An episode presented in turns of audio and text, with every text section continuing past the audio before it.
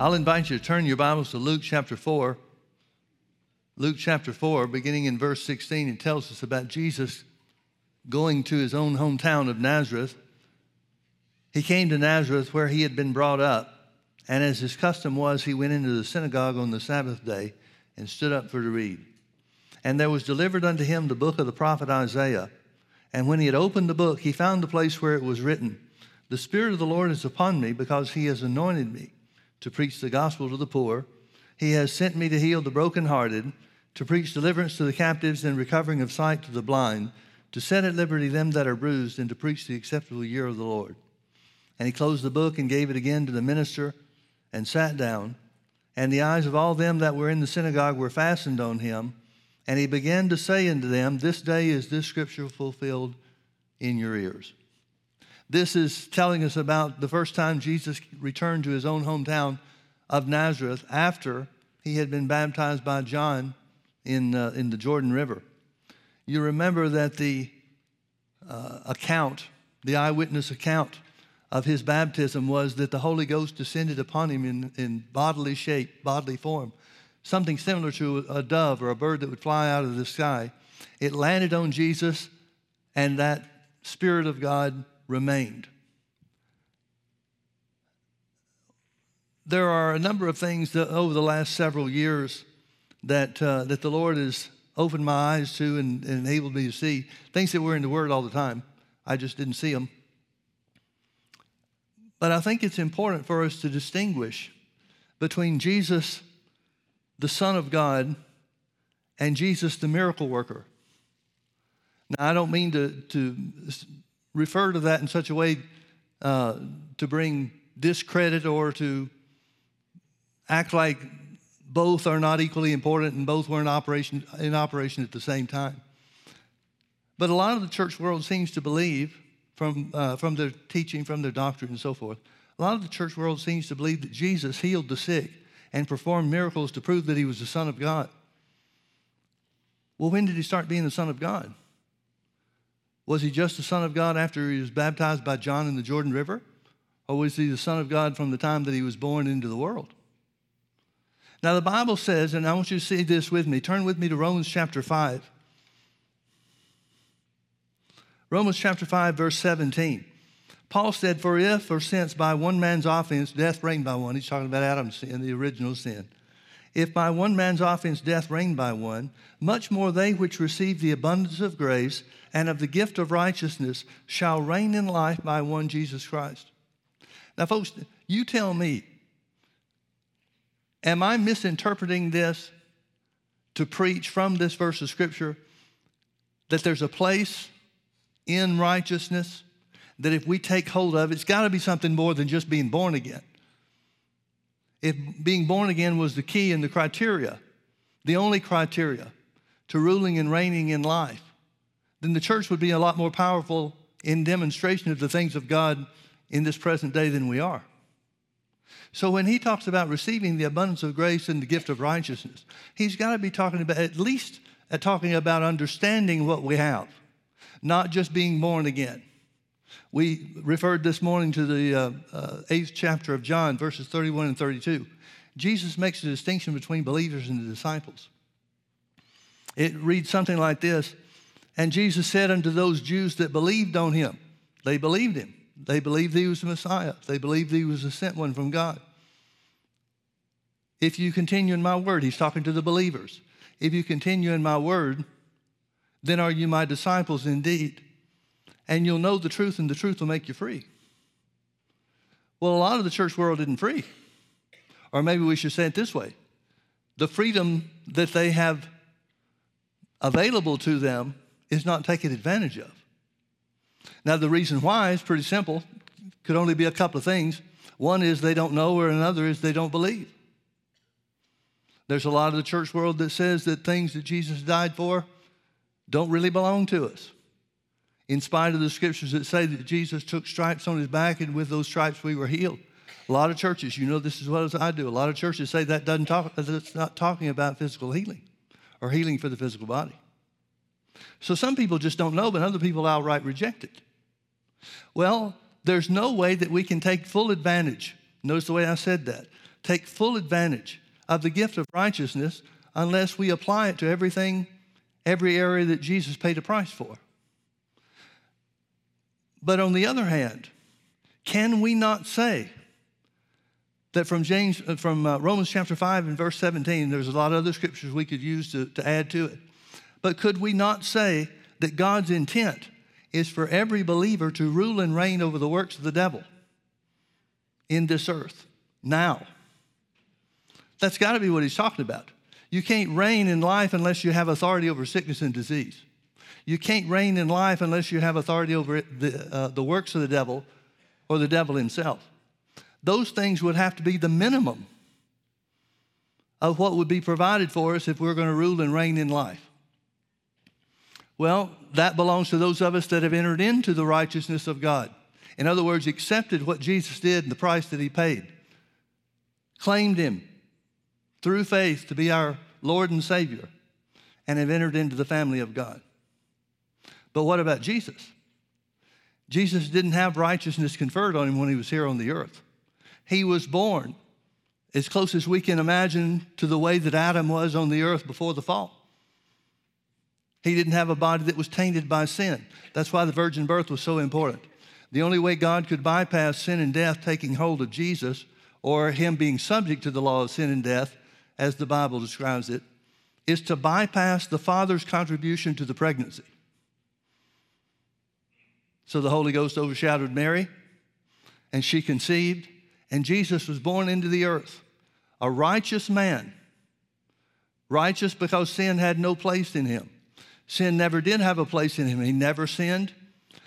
But if Jesus was righteous, fully righteous, then that means, and he was, thank God he was, then that means he never succumbed to the work of the enemy, even in the smallest or slightest way. That means Jesus never could have had a, a, a common cold. Jesus never could have had the sniffles. Jesus could never have had any trace of any symptom of sickness and disease remain on him. Now, the Bible says that Jesus was tempted in all points as we are. So, from that, we would have to conclude that the devil tempted him and brought these things to him, just like he brings them to us. But Jesus not only never sinned, he never yielded to the temptation to sin. He never yielded to the temptation to take hold of what the devil brought to him in his body or in his mind or anywhere else. Well, then why did Jesus not do miracles before he was baptized by John in the Jordan River? Folks, the point I'm trying to get to, and I'm sorry if it seems difficult to get around there, but it's so far into what most of us have thought and been taught for years and years and years. Jesus, when he was tempted of the devil in Matthew chapter 4, he knows how to deal with the devil. He quotes the word. Well, when did he learn that? Did he just learn that in the wilderness?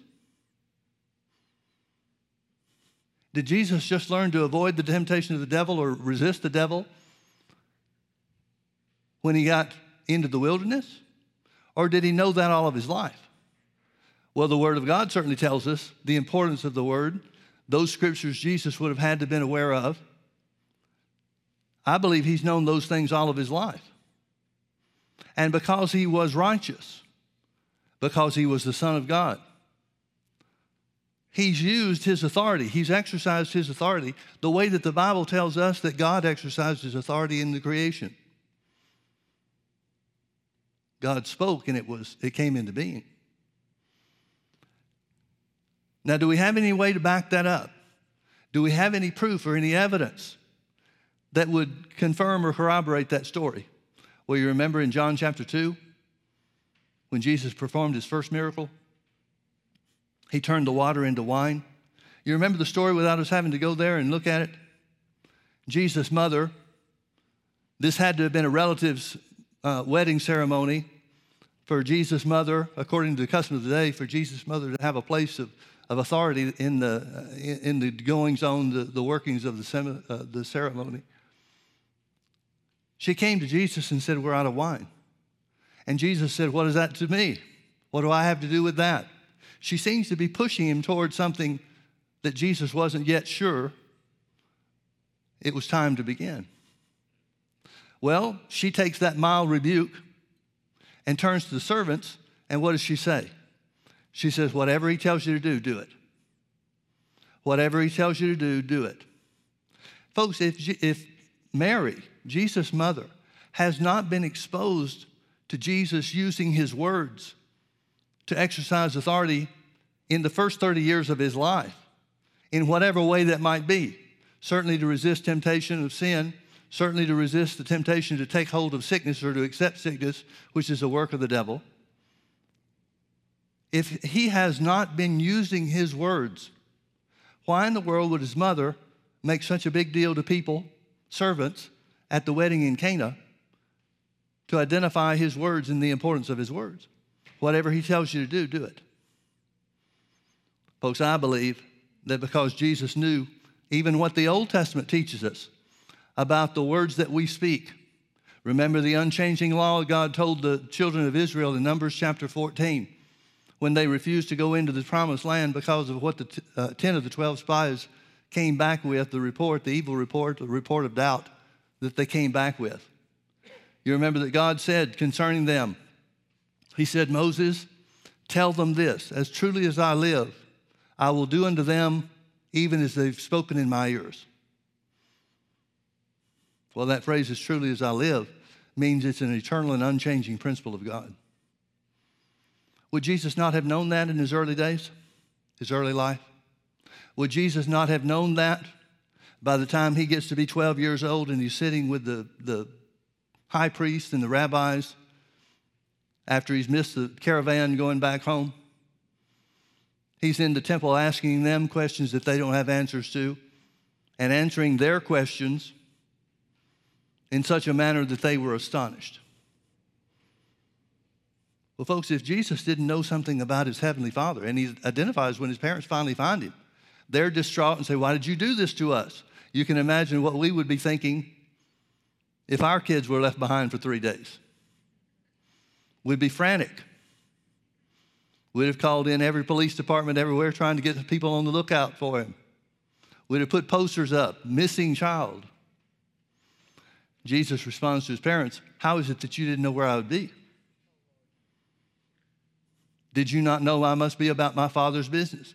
At age 12, Jesus understands his purpose. Well, if he understands his purpose, then he has to understand the truth of the word. He has to understand the, the, the uh, magnitude of the principle, the unchanging principle, that we're governed by our words and that God deals with us according to the things that we speak. This must have made such an impression on Mary that she turns to the servants, as we've referred to already. And she said, Whatever he tells you to do, do it. In other words, listen to his words. Listen to his words. Well, then Jesus is baptized by John in the Jordan River, and the Spirit of God comes upon him. He tells the people in Nazareth, it's not the first place that he went after he was endued with power from on high. But after he returns from the wilderness experience, Luke 4:14 says, Jesus returned in the power of the Spirit unto Galilee. Apparently, he went to Capernaum. Apparently, uh, Capernaum was the first place that he went to. And then shortly thereafter, he went to Nazareth. And the people in Nazareth rejected him. Mark's account in chapter 6 says in verse 5, and he could there do no mighty work. Doesn't say he wouldn't, it says he couldn't. He could there do no mighty work, save he laid his hands upon a few sickly folks, folks with minor ailments, and got them healed. And it says he marveled at their unbelief. He marveled at their unbelief. He tried to counteract that by going around their cities and villages teaching the Word of God. And do you remember the teaching that he brought to them? Do you remember in Matthew chapter 7? Let's look there real quick. Matthew chapter 7, where it tells us that the people were astonished at his doctrine.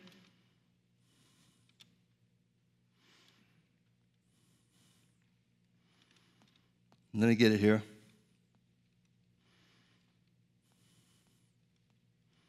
Verse 28, it says, It came to pass when Jesus had ended these sayings, the people were astonished at his doctrine, for he taught them as one having authority and not as the scribes.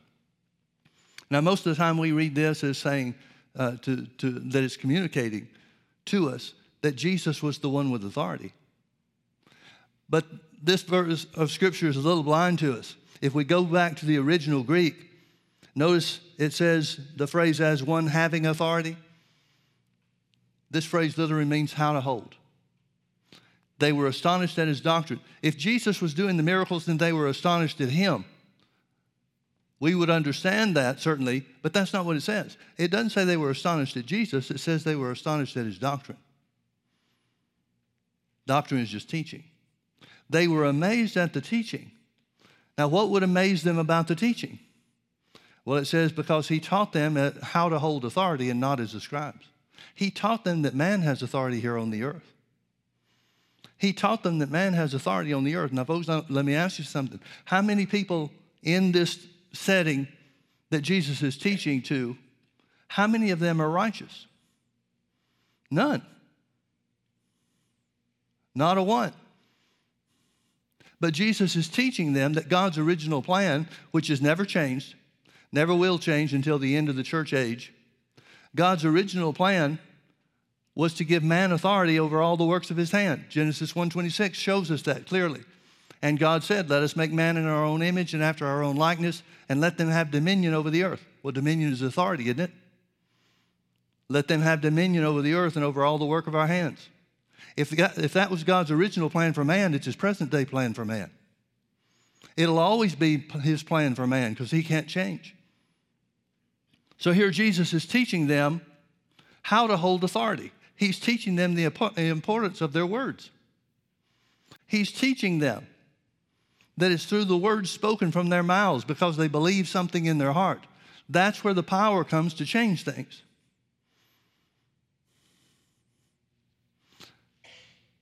Why, if Jesus was righteous for all every day that he spent here on the earth, why did he not heal anybody until after the Spirit of God came on him in the Jordan River?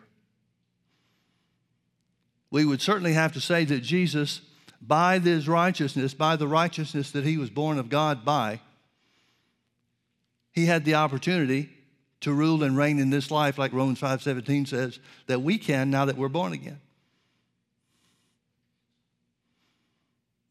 There may have been some supernatural things that took place. I have to assume that there were because of what Mary said at the wedding in Cana. I have to assume that there were some supernatural things that took place as a result of Jesus' words before anybody knew who he was except her. She certainly knew who he was.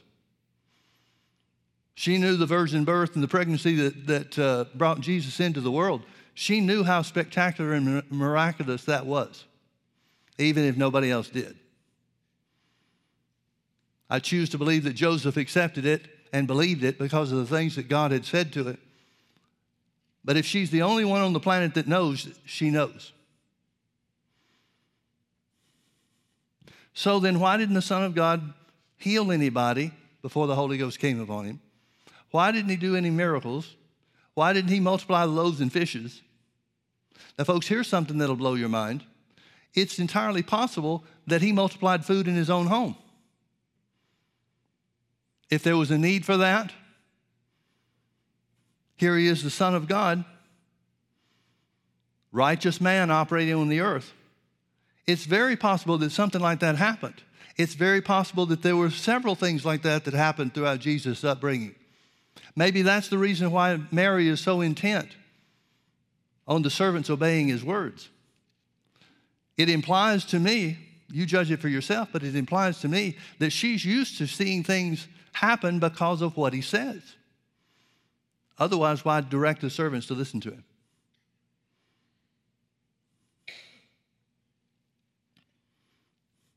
Folks, when the Bible tells us that Jesus was baptized by John in the Jordan River, we know what happened. Jesus tells us himself in Luke chapter 4. He says, The Spirit of the Lord is upon me because he's anointed me.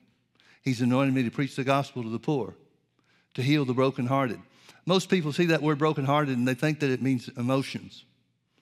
That's not what the word brokenhearted means. In Scripture, the word brokenhearted means a breach in spirit, a break or a breach in spirit. And that's what happened when Adam sinned in the Garden of Eden. The spiritual realm for mankind, in one sense, was broken. There was a tear in the fabric of God's per- perfect creation here on the earth. And through it, the Bible says, death, sin and death took hold. Sickness came on the scene. Sickness had a right and a place in this earth for the first time ever.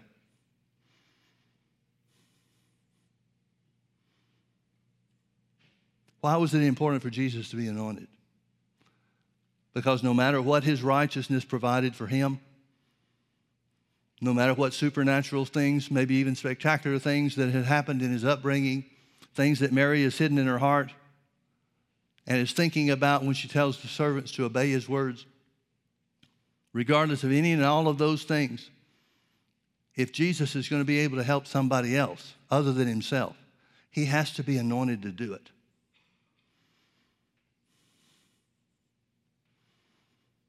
John said, John the Baptist said about Jesus in John chapter 3 and verse 34, he said, God gave the Spirit without measure to Jesus. He gave Jesus the Spirit of God without measure. Well, that would have to be an anointing for everybody then. That would have to be an anointing upon him over all sickness and all disease for the benefit of somebody else. He's been using his righteousness, and even as the Bible says of us, we have an anointing within us that teaches us all things.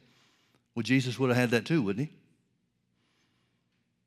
And regardless of the anointing that he had for his home and his personal life, it took the anointing of the Holy Ghost, a different anointing, a special anointing from the Holy Ghost, to enable him to help others, to enable him to minister the healing power of God to other people.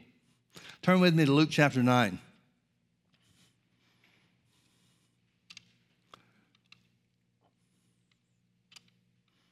Luke chapter 9, beginning in verse 1.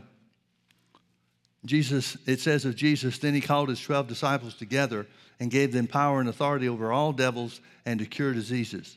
And he sent them to preach the kingdom of God and to heal the sick. Let me ask you something, folks. What did that anointing feel like? Did it feel like anything? Was there any feeling to it whatsoever? We don't have any record anywhere that when an anointing came on somebody to minister to others, they felt it. In fact, it's very few times that the Bible tells us that Jesus felt the anointing. A woman with issue of blood's an example. When she came in the press behind and touched Jesus' garment, Jesus felt power go out of him. She felt power go into her.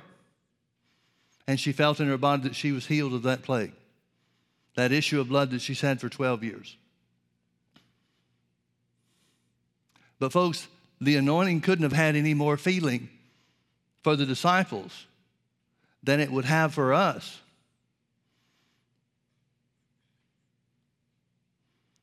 If it weren't so, then the disciples would have always known that they had the power. They wouldn't have wondered why it didn't work for them in uh, Mark chapter 9 when the Father brought his Son to them and Jesus wasn't there. They were used to casting out devils, they were used to healing the sick. It tells us that they returned. Let's read a little bit further in Luke chapter 9. Jesus gives them instruction about their journey. Verse 6 tells us the result. They departed and went through the towns, preaching the gospel and healing everywhere. Well, that's what he gave them. He gave them authority over all sickness and all disease. So they're going and healing everywhere. They're healing every manner of sickness and every manner of disease. Look with me to Luke chapter 10.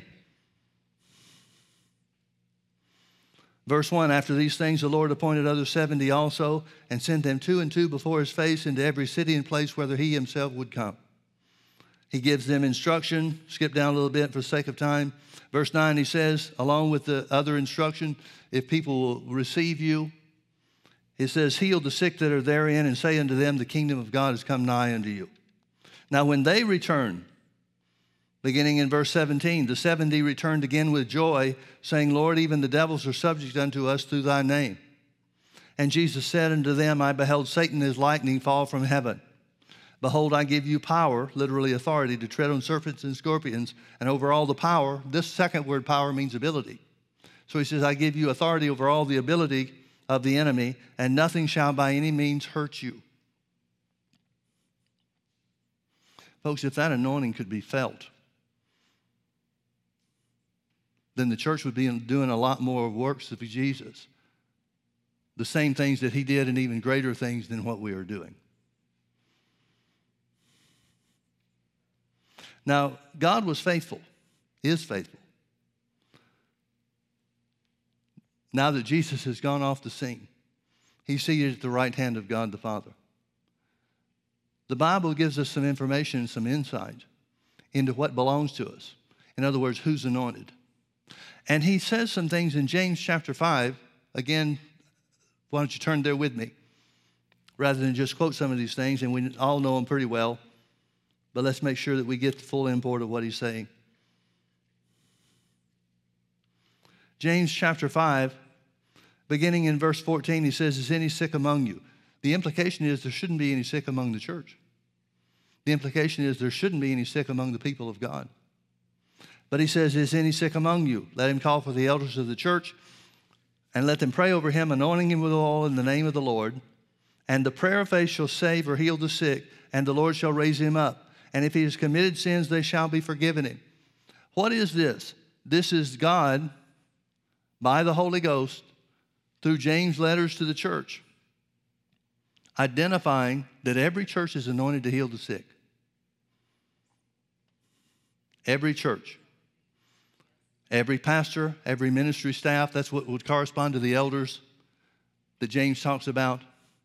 Every church staff is anointed to heal the sick. Now, worldwide, how many do you think are? How many churches, how many church staffs operate on that? Okay, let's go a little further. Why don't they operate on that? Because they can't feel it. See, folks, if we could feel the anointing, if the commission that the Bible gives to us could be felt, then it, you wouldn't have to talk anybody into. Nobody would ever have to be talked into laying hands on the sick. They would know something's at work. They would know that there's a feeling that they have. Now, the church isn't the only one that's anointed. God gives special anointings to certain people. Some of you may remember Brother Hagin's story about how Jesus appeared to him in a vision and laid the finger of his right hand in the palms of both of Brother Hagin's hands. And he said that when he did that, when Jesus did that, his hands began to burn like he was holding a coal of fire. Well, that anointing, that was evidence of that anointing for him. But nobody else could feel that anointing, the anointing that God gave him. It was something that he felt. But in order to make it work, do you remember Brother Hagin describing what he had to do? Jesus told him, Tell the people I appeared unto you. Tell them that I laid the finger of my right hand in the palms of both of your hands. Tell them that you have a special anointing. And then he said, if they'll believe that, if they'll accept that I appeared to you and believe that, that anointing will work to cure their, uh, their bodies from the top of their head to the soles of their feet. Now, folks, that sounds a lot like what John, what uh, Luke tells us that Jesus said in Luke chapter 4 when he said, The Spirit of the Lord is upon me because he's anointed me. He's trying to build faith in the people. He's trying to build faith in the hearts of the people. Now, it didn't work in Nazareth. As we said, in Nazareth, he could there do no mighty work, according to Mark 6 5, except he laid his hands upon a few sickly folks, a few folks with minor ailments. But he didn't have any blind eyes open, he didn't have any lepers cleansed, he didn't have any crippled people uh, healed in Nazareth because they wouldn't believe him. So even though he's anointed, and Jesus was anointed with the Spirit without measure, the absolute fullness of the power of God was in and on Jesus. He took of that power to, to uh, vest in the 12 disciples, and the result was that they healed the sick too. He vested some of that power, that authority, that anointing in the 70, and they came back and really, if you read what instructions he gave them, there never was anything said by Jesus to them about casting the devil out of people. But they came back saying, Jesus, this even works further than what you told us about. They healed every sickness, every manner of sickness and disease among the people, and they cast out devils. And that's where Jesus said, Behold, I beheld Satan fall as lightning from heaven. He's not talking about when they used the power of the anointing that he gave them. He's talking about when Satan was cast out of heaven when he rebelled against God with the third of the angels. He was cast down into the earth. He was here the whole time that God was recreating the earth, waiting for his chance to try to deceive Adam and Eve. Nevertheless, because man was placed on this earth to have authority and not Satan, Jesus said, Behold, I give unto you power or authority to tread on serpents and scorpions and over all the power or ability of the enemy, and nothing shall by any means hurt you. Notice another uh, group of people that the Bible says is anointed. You're right there in James chapter 5. Look at verse 16. Verse 16, it says, Confess your faults one to another and pray one for another that you may be healed. The effectual, fervent prayer of a righteous man avails much. Notice he's talking about righteousness in connection with the healing power of God. So he's literally telling the church, he's saying, if you walk in love, you can pray for each other and heal. Get healed and minister healing. It doesn't even take the elders. Here's another means, another method for healing to be the healing anointing to be directed to the people for the benefit of healing every sickness and every disease. Another example is over in Mark chapter 16. You remember that one? Turn with me to Mark 16.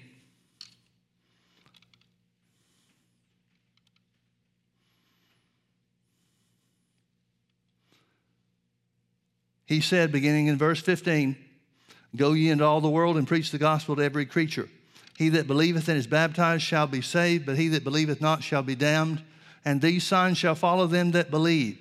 In my name they shall cast out devils, they shall speak with new tongues, they shall take up serpents. If they drink any deadly thing, it shall not hurt them. They shall lay hands on the sick, and they shall recover. So then, after the Lord had spoken unto them, he was received up into heaven and sat on the right hand of God. And they went forth and preached everywhere, the Lord working with, notice I'm omitting the word them, it's in italics, the translators added it. They went forth and preached everywhere, the Lord working with and confirming the word with signs following. So he's saying that believers have a right to lay hands on the sick in connection with the spread of the gospel. Now, we know that's the way it works in an evangelist ministry. Acts chapter 7 tells us about Philip the evangelist.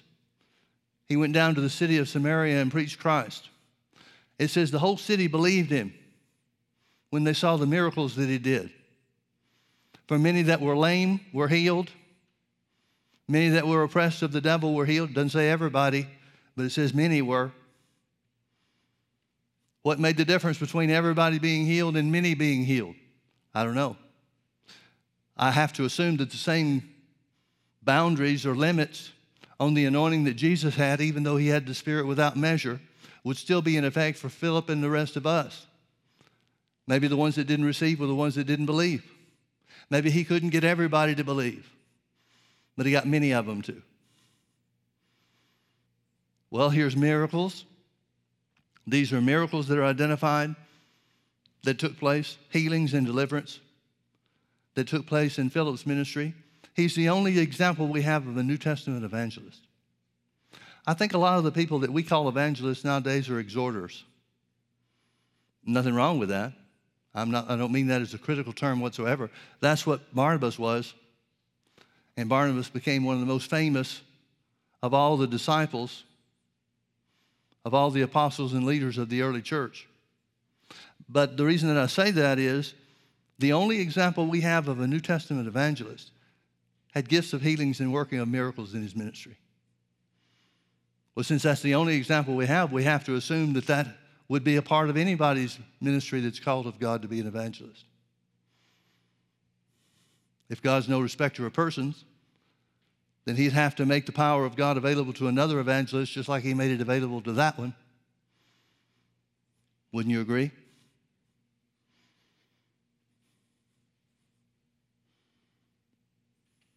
It's interesting to me how that Jesus had to announce that he was anointed.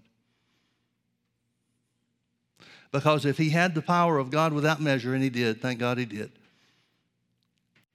But if he really went around doing healings and performing healings and miracles to prove that he was the Son of God, why would it matter who believed?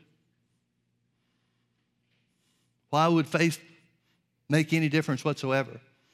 Why didn't Jesus just go into a town saying, I know you don't believe me because you think you know me from when we grew up, but here are some miracles that only the Son of God could do, so there I proved it.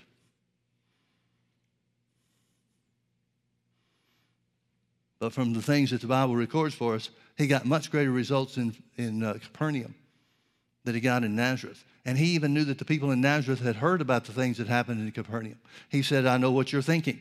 You're thinking the old proverb position, heal thyself. The miracles and the wonders that we heard you do in Capernaum, do those here in, among us now. But he couldn't do it because of faith, the lack of faith on the part of the people. Well, how are we supposed to use this anointing?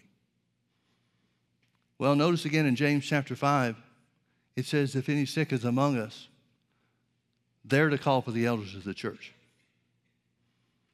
Not the elders are supposed to make healing lines available. I don't guess there's anything wrong with that, but that's not what the Bible told us to do. There have been things throughout the, the uh, time, 31 years that I've been pastoring this church. There are two things that come to mind two different individuals.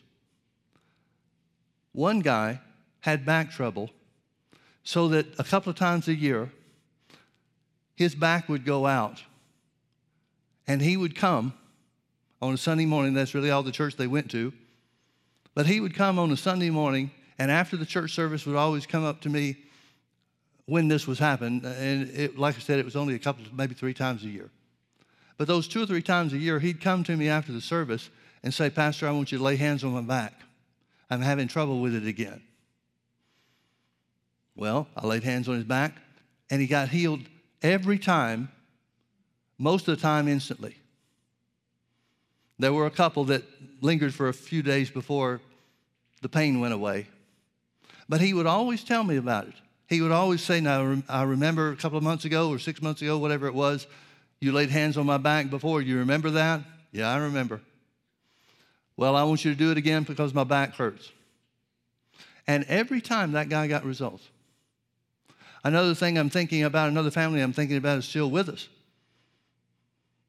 And the parents would bring their kids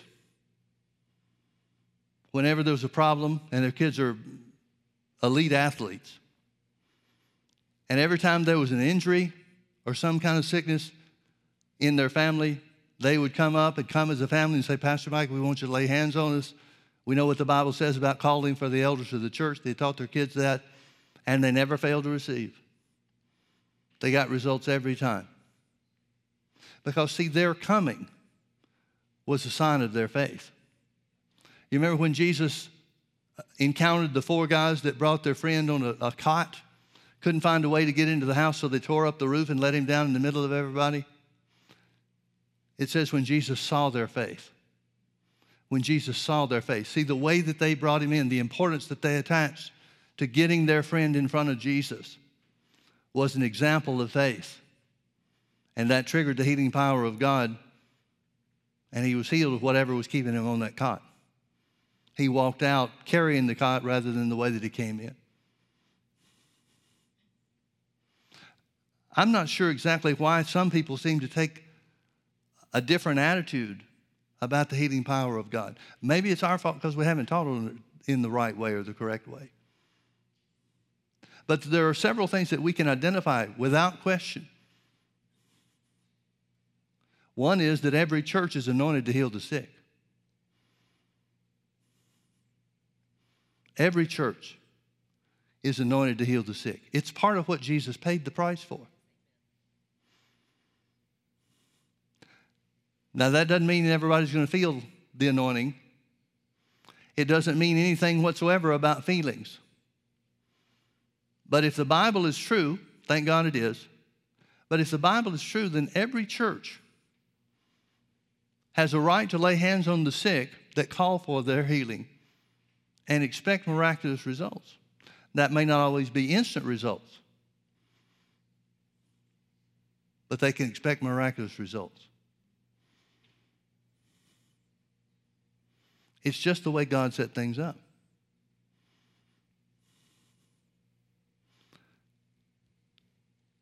I think, well, I know I've done this. I won't put it off on you or anybody else. But I know that I've done this. I've assumed throughout the years that the healing anointing that God wants to minister to his people and, folks, if Jesus is the example of God's will in the earth, look at the multitudes that Jesus ministered healing to. How many people were healed in Jesus' ministry? Thousands? Tens of thousands? I don't know.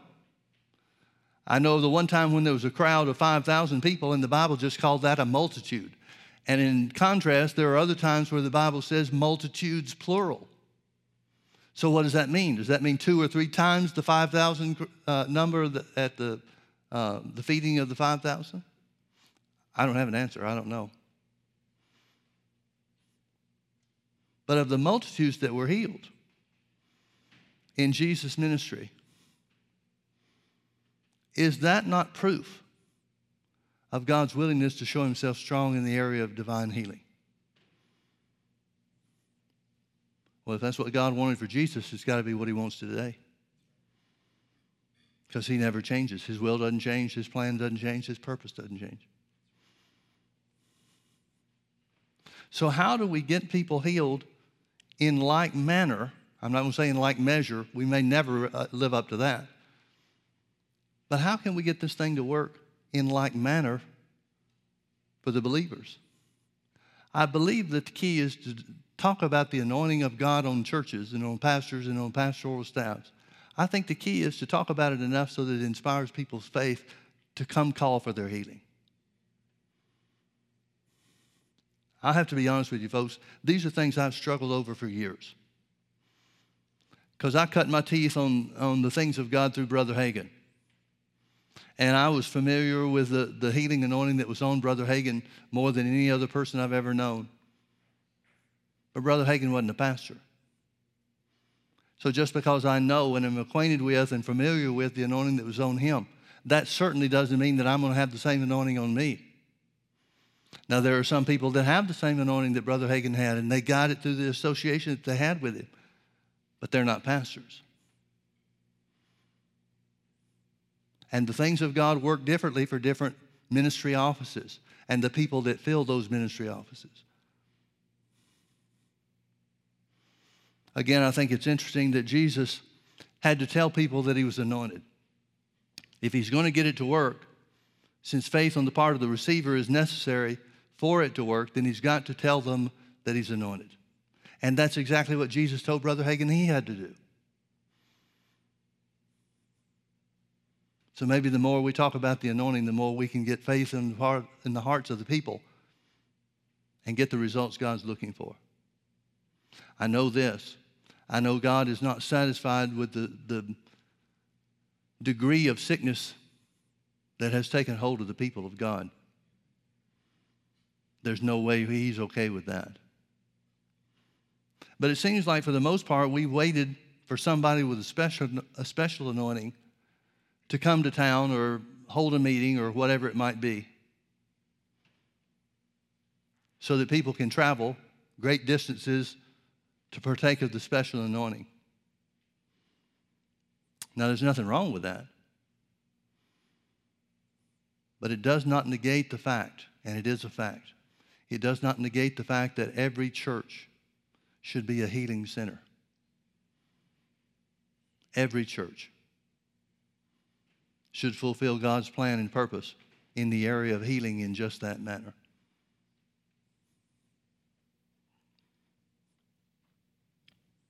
Wonder what it felt like to the disciples when Jesus told them they had authority over sickness and disease, every sickness and every disease, and to cast out devils. Wonder what it felt like to them.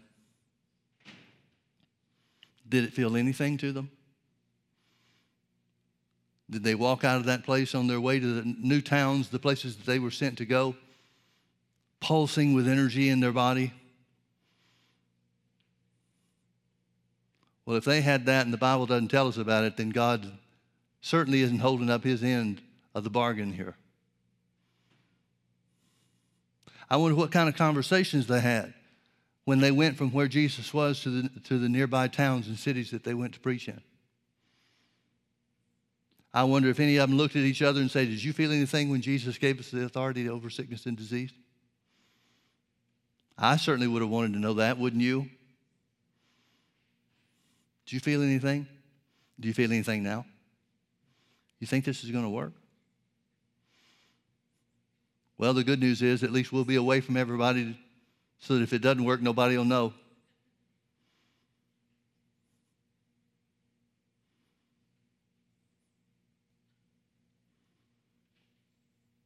But since healing and the healing anointing, the healing power of God operated in Jesus by a faith proposition,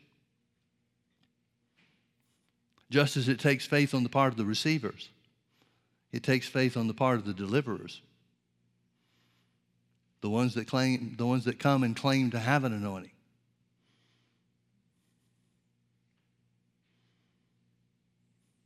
That means it would take faith on my part just as much as it takes faith on your part. Well, faith comes by hearing, and hearing by the word. So maybe we should spend a greater deal of our time reminding each other of the healing power of God that exists in His church. Jesus said, I'll build my church, and the gates of hell shall not prevail against it. Well, the gates of hell identified Satan's territory. So, are we doing an injustice to, to, the scripture to say that Jesus said, I'll build my church and sickness and disease won't prevail against it? That seems like that should be part of the gates of hell, doesn't it? I like to think of it in that way. Jesus said, I will build my church upon the knowledge that He is the Messiah, the Redeemer, and sickness and disease will not prevail against it. I believe every church, in the plan of God, every church should be a sickness free zone, a place of safety from the work of the devil concerning sickness and disease. And the prayer of faith shall heal the sick, and the Lord shall raise him up. And if he's committed sins, they'll be forgiven him. God doesn't let the wrongdoing on the part of his people steal the blessing of healing for their physical bodies. And if God doesn't let him let that bother him in the administration of, of the healing anointing, then why should we?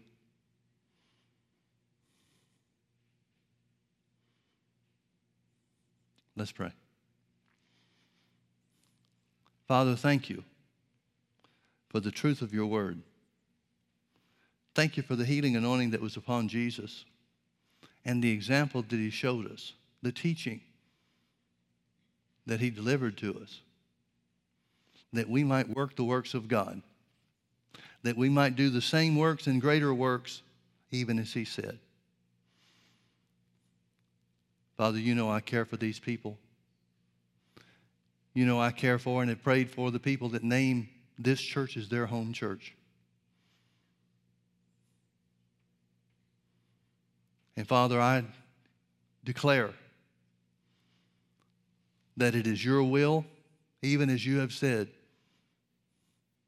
for every one of your children to be well. I thank you, Father, that as we are, are doers of the word, you confirm your word with signs following. So we thank you, Father, for the anointing that's upon us the anointing that's on this church and the anointing that's on me and the pastoral staff. Not because we're something special, but because we're in the place that you put us. We place a demand on that anointing, Father. We place a demand on the healing power of God that's greater than any and every sickness and any and every disease. We refuse to allow sickness and disease to hinder the people of this church, to hinder the church itself. In Jesus' name. Thank you, Father, for confirming your word. In Jesus' precious name, amen. Amen. Well, thank you for being with us, folks. We love you. We're praying for you. Have a great week.